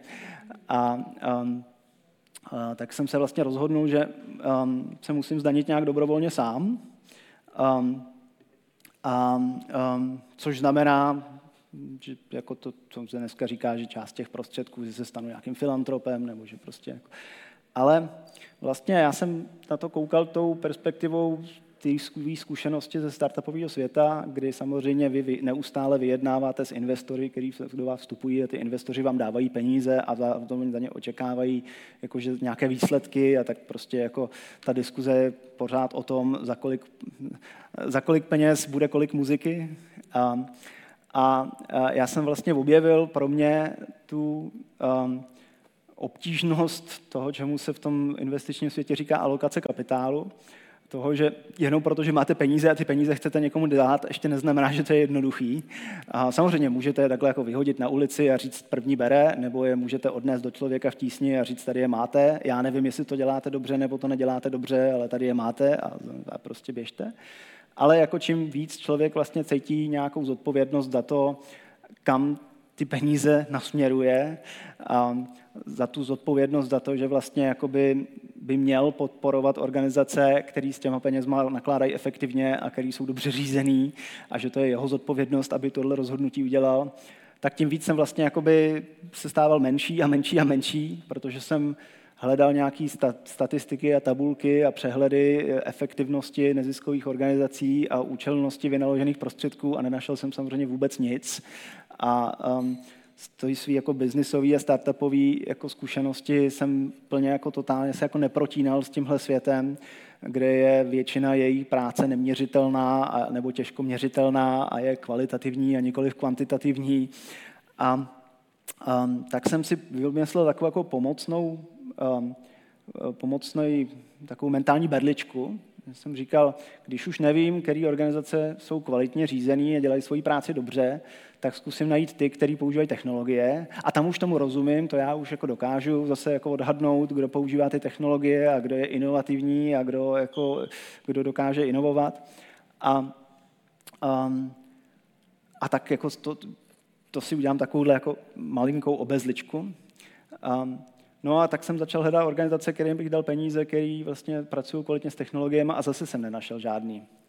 A to už mi přišlo podezřelý, protože jsem vlastně jakoby z té svojí, teď přeskáču pár slajdů zpátky, jo, z té svojí zkušenosti s tím, že jsem vlastně jakoby pracoval se stovkama a stovkama firm, který používali tu digitalizaci a to zavádění nových technologií k jako zlepšení efektivity, k zlepšení interních procesů, k zlepšení zákaznické zkušenosti. A tak jsem vlastně najednou jako nic z toho nenašel v tom neziskovém sektoru. Jo. A tak jsem se začal jako bavit, proč, čím to je a všichni mi říkali, no prostě ajťáci jsou drahý a jako to nejde a my nemáme peníze na to, aby jsme tady dělali nějaké jako inovace. A to mi přišlo vlastně jako hodně v rozporu s tím, že jsem si říkal, já nejsem jako jediný blázen jako v tom IT, který má pocit, že bych chtěl té společnosti vrátit něco zpátky a pomáhat jí. A mám tak nějak jako latentně pocit okolo sebe, že je tady jako spousta lidí, kteří to chtějí dělat ale vlastně mají pocit, že jako nejvíc, čím té společnosti můžou pomoct, je, já nevím, že jako pojedou vysazovat stromky na Šumavu, nebo prostě jako budou um, postávat u metra s nějakým letáčkem, nebo pomáhat eh, rozlejvat polívku v naději. A tím jako nechci nějak dehonestovat tuhle práci, to je samozřejmě důležitý, ale když tady máme jakoby zásadní potřebu třeba digitalizovat ten veřejný prostor, což by přineslo úsporu, přineslo zlepšení, přineslo jakoby eh, větší efektivitu a větší výkonnost těch, těm organizacím. A oni říkají, my nemůžeme, protože nemáme na to, aby jsme zaplatili ajťáci, a ajťáky, pardon, a, a ty potom tamhle někde jako vysazují stromečky na Moravě, tak, eh, tak eh, tam mě vlastně jako přišlo, že nějaký jako zajímavý rozpor, že vlastně jsou tady zase dva světy, který uh, si spolu nerozumí, který spolu nedokážou mluvit. Je tady ten svět, kdy to lidi myslí dobře, ale nerozumí úplně těm technologiím a je tady ten svět, kde ty lidi rozumí technologiím a rádi by to třeba mysleli i dobře, ale nemají vůbec tu zkušenost a neví vlastně s kým se spojit. A takhle jsem o tom přemýšlel, přemýšlel, přemýšlel, až jsem vlastně řekl, že nejlepší způsob, jak něco vrátit zpátky do společnosti, bude ne, že ty peníze někomu odevzdám, ale že je použiju na to, abych vytvořil něco nového a kromě toho, že tam dám peníze, tak tam dám ještě vlastně sám sebe a svůj čas a svoji práci a jako value add navíc k těm penězům. No a pak jako finálně ta poslední věc, která to totálně jako zacementovala pro mě, bylo, když jsem zjistil, že jsem zase vynalez nějakou Ameriku a že jsou tady takovéhle organizace, které se soustředí na tu digitalizaci veřejného prostoru, neziskových organizací, používání technologií k vylepšování našeho jako života. Takže jsou prostě všude okolo nás, že jsou tady organizace združené do sítě Code for All, Code for Romania, Code for Poland, Code for France, Slovensko Digital. Je to prostě téměř všude okolo nás, jenom v Čechách nic nemáme. A to byl ještě jako další náraz, pro mě náraz do zdi, protože vlastně já i ze své zkušenosti ze Silicon Valley jsem opravdu z první ruky věděl, že my v České republice máme jako jeden z nejvyspělejších, nejsilnějších jako vývojářských a digitálních ekosystémů na světě. Jako. A my jsme ve světové špičce, co se týče programátorů a co se týče digitálních technologií. A je to vidět teprve, když člověk vytáhne paty ven, zvenku jsou tyhle kontrasty vidět vždycky líp, ale my jsme v tomhle early adopters, my máme jako pokrokovou scénu, my máme spoustu chytrých lidí a pro mě jako v Silicon Valley byla velká konkurenční výhoda, že jsem měl svoje vývojářské centrum v Praze, kdyby to vývojářské centrum bylo třeba ve Francii, nebo v Itálii, nebo možná i v Polsku, nebo v Anglii, tak bych možná tu firmu neměl zdaleka tak úspěšnou. Pravidelně jsem měl jako lepší, kvalitnější talent, než na který si byli schopní sáhnout moji konkurenti, protože jsem byl schopný jako najímat lidi v Čechách. A, um, a teď tady máme vlastně tu jako, a, a kromě toho, že tady máme spoustu těch programátorů a že tady máme vlastně um, vyspělou tu IT scénu, tak máme vlastně velmi digitálně pokročilou i celou naší společnost průřezově. A to je zase odražený ve spoustě různých metrik, které jako můžete najít, které jsou opravdu tvrdý a jako jasně neoddiskutovatelný o tom, že třeba, když se zaváděli, já nevím, plat, plat, placení mobilem nebo, nebo, nebo hodinkama, jo? tak jako my jsme prostě první nebo druhý v celé Evropské unii, co se týče počtu lidí, který platí jako bezkontaktně, který platí hodinkama.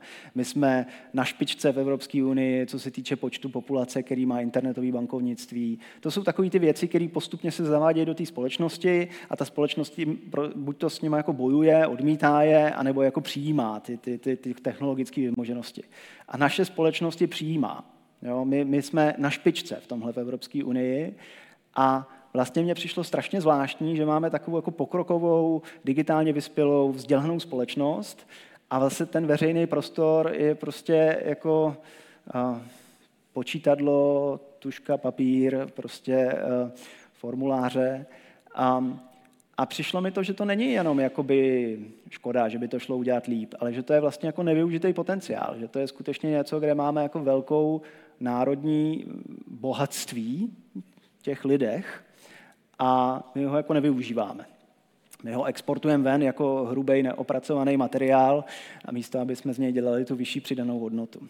No, tak to bylo takový filozofický eh, na závěr. Tak jsem založil Česko Digital, což byla organizace, která se věnovala tomu, že měla vlastně sjednotit dohromady eh, nejenom programátory, ale obecně jako lidi z, z, z digitálních profesí, programátory, designéry, eh, projektáky, produktáky, marketáky, jako you name it. Prostě všechny lidi, co se podílejí dohromady na tvorbě digitálních produktů a sjednotit tyhle dobrovolníky a vlastně jako říct té společnosti, že my jsme tady jako připravení té společnosti pomáhat ne tím, že budeme sázet stromečky na Šumavě, ale tím, že budeme jako pomáhat eh, digitalizovat ten veřejný prostor a pomáhat organizacím, který to myslí dobře, ale, ale, ne, ale neví vlastně, jak ty technologie používat. Um, Česko Digitál se stalo velmi rychle během těch pár let od založení největší organizací tohoto typu v Evropě. A my jsme dneska dokonce celosvětově, co se týče počtu dobrovolníků v té Code for All síti, člen s největším počtem členů na světě. A máme dneska tohle zase slide už starý jako rok a půl, takže dneska máme asi pět a půl tisíce dobrovolníků, kteří jsou združený dohromady v síti Česko Digitál. A což kdyby ty lidi pracovali na plný úvazek, tak by z nás činilo největší českou IT organizaci, ale samozřejmě jsou to dobrovolníci, oni jenom jako vyjádřili svůj zájem na tom pomáhat pokud, pokud uznají za vhodný, že to, čemu by pomáhali, by bylo jako dobrý. což, což k tomu se odhodlají a rozhodnou jenom občas a samozřejmě tomu musí být nakloněny i jejich jako osobní podmínky, to, že prostě zrovna mají čas, že se jim nerozpadá manželství nebo děti nejsou nemocný. Nebo těch důvodů, proč proč nemají zrovna čas, může být spousta. Ale i tak je to dneska jako organizace, největší organizace tohoto typu a máme za sebou jako desítky projektů v České republice. Primárně pracujeme na úrovni jako neziskových organizací, kde pomáháme jednotlivým individuálním organizacím s jejich digitální strategií a s jejich jako digitálním výstupem. Teďka naposled jsme třeba pouštěli moc hezkou aplikaci, kterou už jsem uh, osalsoval celou svoji rodinu a rozšířené kamarády a s váma to udělám taky uh, aplikaci Preventivka, uh, kterou připravila nezisková organizace Luno, která se věnuje preventivní zdravotní péči. Tam zadáte, jako jestli jste muž nebo žena, kolik vám je let a ono vám to naordinuje, ten, jako, ten, tu preventivní zdravotní péči jednou za dva roky, nechat si prohlídnout kožní znamínka, zajít k očaři, jako, připomíná vás to, ještě tam hezká gamifikace, jako odměňuje vás to za to, když, prostě, když, když se o sebe staráte. A, a tyhle věci můžou mít obrovský dopad. Jo. A, to je zase impact analýza v neziskovém sektoru je zase jako téma na další jako hodinu nebo dvě hodiny, takže to taky tady teďka přeskočím a už jsem o tom mluvil víckrát. Ale vlastně jedna věc, kterou je prostě dobrý si uvědomit, že ten důvod, proč ty IT technologie jsou, nebo proč třeba programátoři prostě jsou v takové poptávce a proč prostě mají ty mzdy, který mají a, a proč tady jako všichni pořád šílí z nějakých programátorů, je právě ten, že prostě um, Pět lidí může vyvinout podnikový systém pro vaši firmu, kde pracuje 30 lidí a stejných pět lidí může vyvinout něco, co používají 3 miliardy lidí. A ten, ten škálovací efekt toho, když vymyslíte a vytvoříte něco, co je užitečný pro spoustu lidí, tak může být dramatický. Jo, můj takový jako krásný příklad, který já mám rád, je, spousta z vás má třeba v mobilu nainstalovaný WhatsApp, takový ten messenger, a WhatsApp, když ho kupoval Facebook, tak měl, myslím, 30 zaměstnanců a používalo ho asi jako miliarda lidí na světě, nebo jako 1,5 miliardy lidí na světě. To se vám prostě jako ve spoustě jiných profesí nemůže podařit. Jo? Prostě Marie Terezie jako neovlivnila životy tolika lidí, kolik ovlivnilo těch 30 programátorů z WhatsAppu. Pravda, můžeme se bavit o tom, jestli k lepšímu, ale, ale ovlivnili. a, takže a, jako ten, ta digitalizace v neziskovém sektoru anebo obecně v tom veřejném prostoru není jenom nějaký jakoby, moderní, populární téma, ale je to skutečně něco, kde hrstka lidí, když se dají dohromady a obětují pár svých víkendů, tak můžou mít dopad průřezově na celou společnost. A, a já doufám, že ty projekty, které v Česku Digital děláme, tak se o to snaží. A, a, a tady někde bych to asi teďka uzavřel, protože už jsem stejně přetáhnul a, a zbytek bude v otázkách. Okay.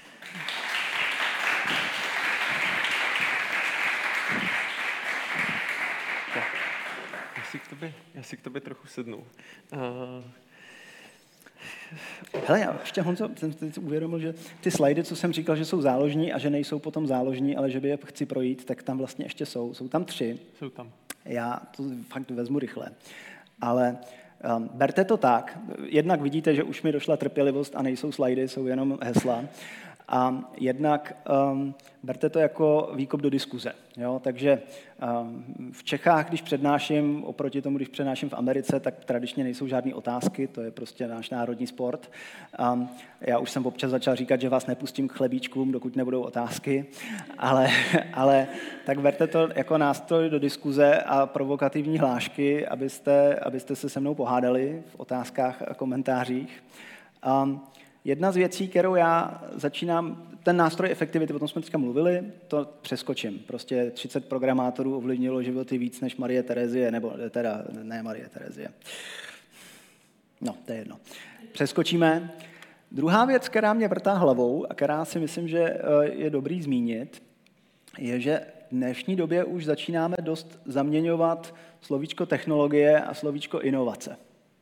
A vlastně mi přijde, že uh, už jednak automaticky očekáváme, že když někam nadspem technologie, tak se to zlepší, což nemusí být vůbec pravda. a zároveň automaticky předpokládáme, že na to, aby se něco zlepšilo, tak tam musíme narvat technologie. Možná jsem jako ve své ajťánské bublině a bublině jako digitální jako transformace a digitalizace, ale přijde mi, že čím dál tím víc jako to po tom tématu přemýšlím a mluvím s lidma, tak tím víc mám pocit, že to, co chtějí říct, není digitalizace, ale to, co chtějí říct, je inovace. Jako, změní, měnění věcí k lepšímu. A občas je tam někde zatím jako hvězdička za použití technologií. Ale přijde mi, že prostě ten dramatický digitální pokrok za posledních 40 let a to, jak tady jako ty digitální společnosti, tady tyhle ty jako převálcovaly ten svět, um, tak jako do značné míry vedlo k tomu, že jsme si tyhle ty dvě věci spojili jako hodně dohromady. Jo? A že často tam, kde chceme říkat jako inovace, tak místo toho říkáme digitalizace a vůbec to vlastně není o těch technologiích, ale je to o tom, jak změnit tu firmu, aby byla ochotná inovovat a stávat se lepší a ty technologie jsou tam možná v lepším případě nějaký prostředek. Tak to je druhá poznámka. A třetí, taková jako hodně hustá tady do, do, do zase provokativní. Um, k čemu jsme se vůbec nedostali, je, že kromě Česko Digital tady ještě sedím v, v grémiu Prague AI, což je česká organizace, která se věnuje podpoře umělé inteligence. A když jsem říkal, že jsme velmi technologická společnost a inovativní a adoptujeme nové technologie, tak si taky myslím, že jsme jako velký lídr v oblasti umělé inteligence, nebo bychom aspoň měli být, kdyby jsme se tomu systematicky věnovali. Myslím si, že to je obrovská příležitost pro Českou republiku.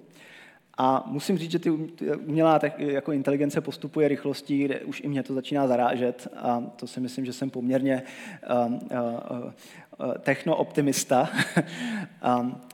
Ale jedna z věcí, kde prostě nevidím žádný pokrok a žádný posun a říkám to jako optimisticky s přihlédnutím do budoucna, že ne všechny profese a ne všechny práce a ne celá civilizace zanikne díky umělé inteligenci, protože um, um, vlastně nevidím žádný pokrok v té oblasti té empatie a právě toho, o čem si tady celou dobu mezi sebou povídáme, to propojování dvou světů, to překrývání těch světů mezi sebou, a vlastně mně přijde, že uh, už jako vidím velký posuny v umělé inteligenci třeba i v oblasti kreativity. Jo, to mě trošku začíná znervozňovat. Umělá inteligence tady dokáže kreslit krásné obrazy. Když jí řeknu, co chci, umělá inteligence už zvládne programovat za mě. Když jí řeknu, co chci, uh, už jako ani ty programátoři nejsou uh, ten job security, který jsme si mysleli, že tady bude ale um, umělá inteligence teda zatím vůbec nezvládá jako propojovat dva světy, který si nerozumí a hledat mezi nimi jako tu, tu společnou řeč a tu empatii. Takže to je ještě jako taková poslední poznámka na okraji do budoucna, že um, empatie si myslím, že je dobrý povolání do budoucna. tak jo. Všechno, Honzo. Tak já ti, já ti děkuju. Ty jsi, ty jsi naplnil čas úplně skvěle. A to znamená, že já vás teďka už dopředu můžu pozvat na tu diskuzi, která, která bude, ale nebude rozhodně teď, ale, ale pak na konci, na konci vám ukážu, kdy a kde bude. Já to vezmu, protože těch dotazů pár je, takže kdo si chce dát potom chlebíček, tak čistě teoreticky jako, jako můžou. Jak se vám podařilo natchnout tolik dobrovolníků pro Česko Digital? Digital, promiň. Mám dlouhou historii vymýšlení názvů, který nikdo neumí vyslovit.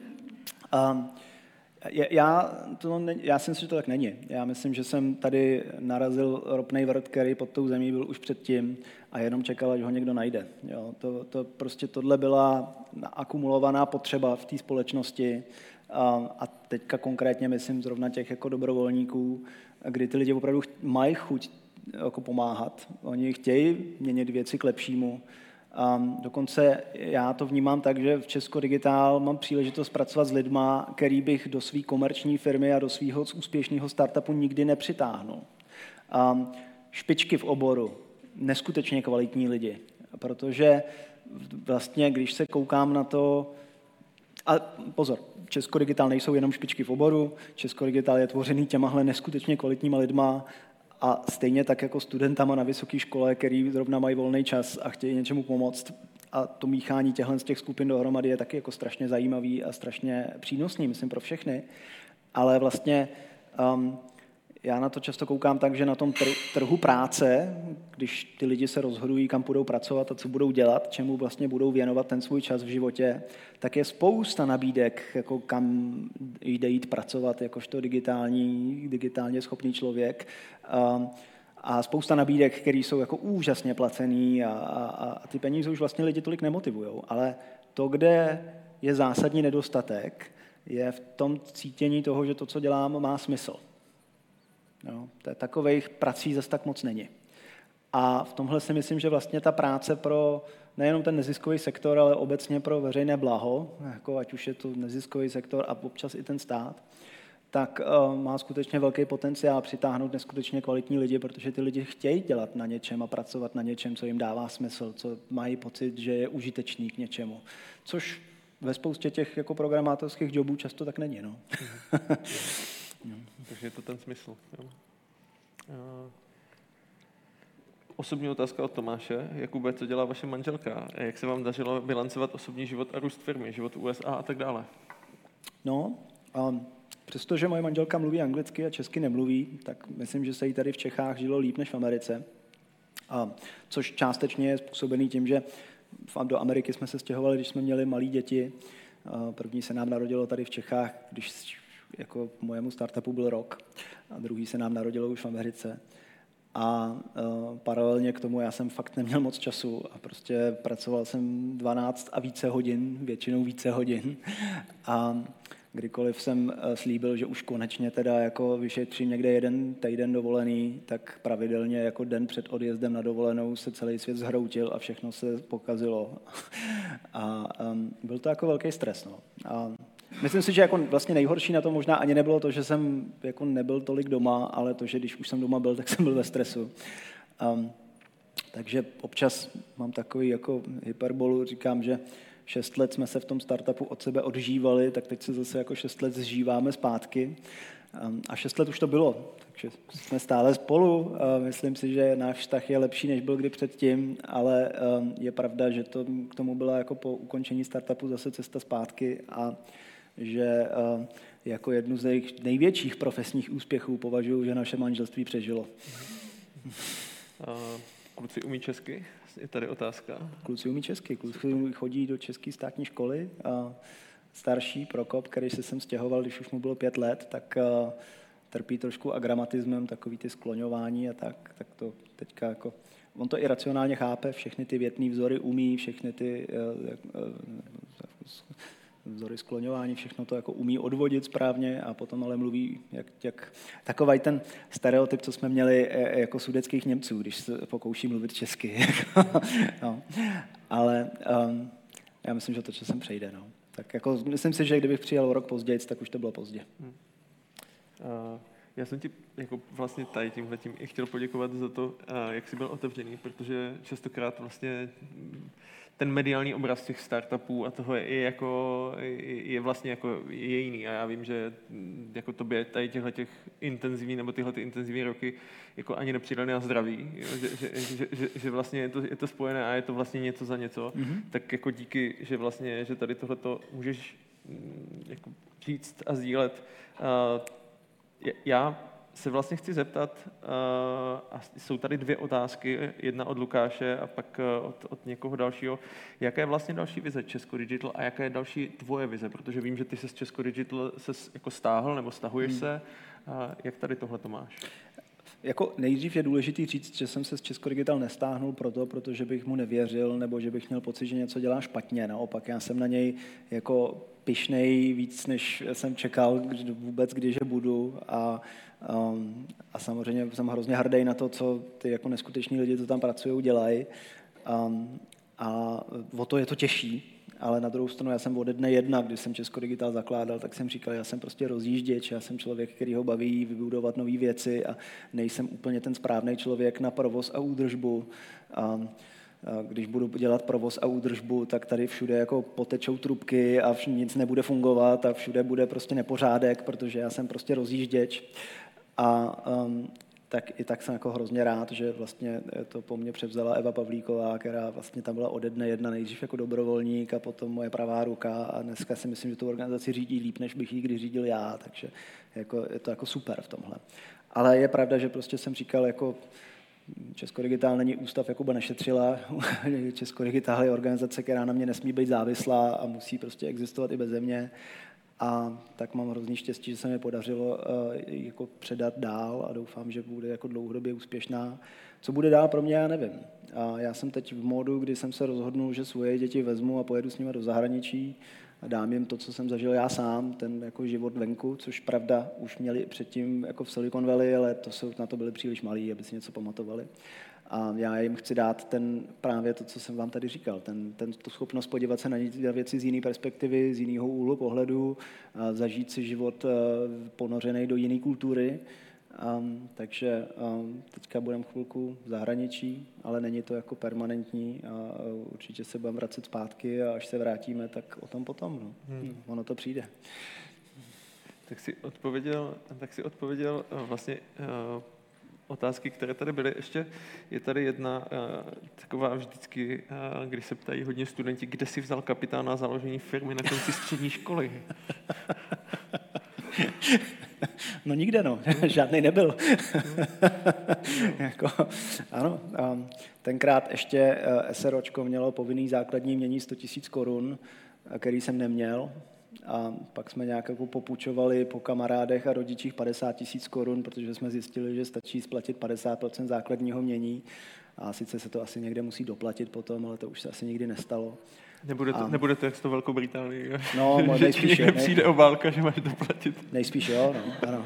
Dneska se dá zakládat, myslím, SRHčko i se základním měním korun, nebo 10 tisíc korun, no, takže jako už 10 tisíc korun, ale po inflaci, takže jako, a, Um, takže no, nikde no. A stejně tak, a ještě jako v mnohem větším a brutálnějším měřítku, žádný peníze na rozjezd v momentě, kdy jsem rozjížděl Epier, jako, jako ten celonárodní, celosvětový startup. A to bylo skutečně tak, že jsem odcházel ze své dobře placené práce programátora uh, ve firmě Good Data s úsporama 0 korun. A vzal jsem si hypotéku na 30 let na barák, který jsem si koupil, na který mi půjčili rodiče a na takový to, jako ten sklad té jistiny, že jo, jako nad, nad hypotéku navíc. A um, no, takže jsem se zadlužil na 30 let dopředu, neměl jsem ani korunu ušetřenou na účtě a pak mi ještě manželka oznámila, že čekáme první dítě. No. A, a neměl jsem ani korunu. a měl jsem reálně v té Schrödingerové kočce, která je napůl mrtvá, napůl živá, jsem měl opravdu jako situace, kdy jsem třeba v Londýně objížděl venture capital investory a tam vždycky jako přijdete do toho z baráku ze skla a ocely, vyjedete tím výtahem do toho 35. patra, kde je ten boardroom pro těch jako 20 židlí a prostě tam sledujete z toho celo od podlahy ke stropu okno a tam sledujete prostě, jak se tam dole hemží prostě ty lidi. A, a, a, a tak jsem tak objížděl ten venture kapitál a jak jsem ho tak objížděl, tak jsem zjistil, že um, už nezvládnu zaplatit jako 7 liber za metro, jako za lístek na metro, protože to nemám na kartě. Tak jsem tam dal místo své osobní karty, tu firmní kartu a to taky bouncelo, že tam není 7 liber. A já jsem šel eh, na meeting pěšky, že jo, hodinu jsem šel pěšky přes to centrum, pak jsem vyjel tím výtahem do toho 35. patra. Říkal jsem, válcujeme celý svět, jsme nejlepší na světě, prostě milion dolarů, dva miliony dolarů. A přemýšlel jsem, jak se dostanu večer domů, no, jestli budu spát pod mostem, že jo, protože prostě nemám na metro. no, asi, asi si to nikdo z nás nedokáže představit. Uh, já ti moc děkuju. Uh, Pardon, že jsem přetáhnul. Děkuju, děkuju. Děkuju i vám, že jste se, že jste se uh, tady s náma tu hodinku a hodinku a půl, že jste s námi ten čas strávili. Moc, vám, uh, moc vás prosím, a zkuste nám napsat zpětnou vazbu, ať už to, že nám dáte hvězdičku, anebo napíšete tři slova, které nějakým způsobem ve vás ta snídaně evokovala. Já to rychle přeskáču. To, co je důležité, a je fajn, když vlastně posloucháme nějaký takový příběh, tak je možná si udělat nějakou takovou introspekci, nějakou reflexi, prostě se podívat do sebe, co vám to dalo, vzalo, jaké byly aha momenty, tak samozřejmě můžete, ať už je to na Red Button Edu, skrz, skrz tu aplikaci, nebo si stáhněte formulář, který tam máme pro tady tohleto určený. Pokud se díváte se svým týmem, určitě si tu diskuzi udělejte. No a my jednu takovou máme. To znamená, že 29.6., což je, mám pocit, příští středu, čtvrtek, čtvrtek, no. A, a od pěti hodin eh, si hezky eh, otevřeme sklenku a pobavíme se eh, s takovou jako zajímavou partou o tom, jak se propojují světy, ať už je to Dan Franz, který má zkušenosti s budováním komunit Google, Peťa Beneš, a Jan Koštura, který zase spojuje jako jiné, jiné dva světy, Loboš Malý a Dejrak. A myslím, že to bude hezká, myslím, že to bude hezká diskuze, takže pokud chcete, tak se k nám určitě můžete přidat. A připomenu, připomenu jenom projekt knížky měsíce eh, na červenec. Martin Vasquez, který tady byl eh, na minulé snídani, tak eh, doporučil přednášet jako, jako na TEDu. No a na EDU je toho spousty k vidění, takže ať už potkávání anebo různé další pořady prostě proskoumejte a určitě si je během prázdnin třeba dejte. Snídaně nekončí, o prázdninách nemáme žádnou pauzu, jedeme non-stop, takže se můžete těšit 21.7. na dalšího zajímavého hosta, který mi ukázal ve svém kanclu jedovaté ještěry, které si přivezl ze svých cest, ale o ještěrech to nebude. Bude to o lidském mozku a neurochirurgii a přivítáme pana profesora Vladimíra Beneše. Takže pokud vás zajímají to, kam neurochirurgie jde a jaká je její budoucnost, ale zároveň uh, historie, tak se k nám určitě 21.7. přidejte, ať už tady v Magentě, a nebo ve všech místech, kam, kam vysíláme. Uh, díky moc, uh, díky vám, mějte se krásně, nashledanou a ahoj. thank you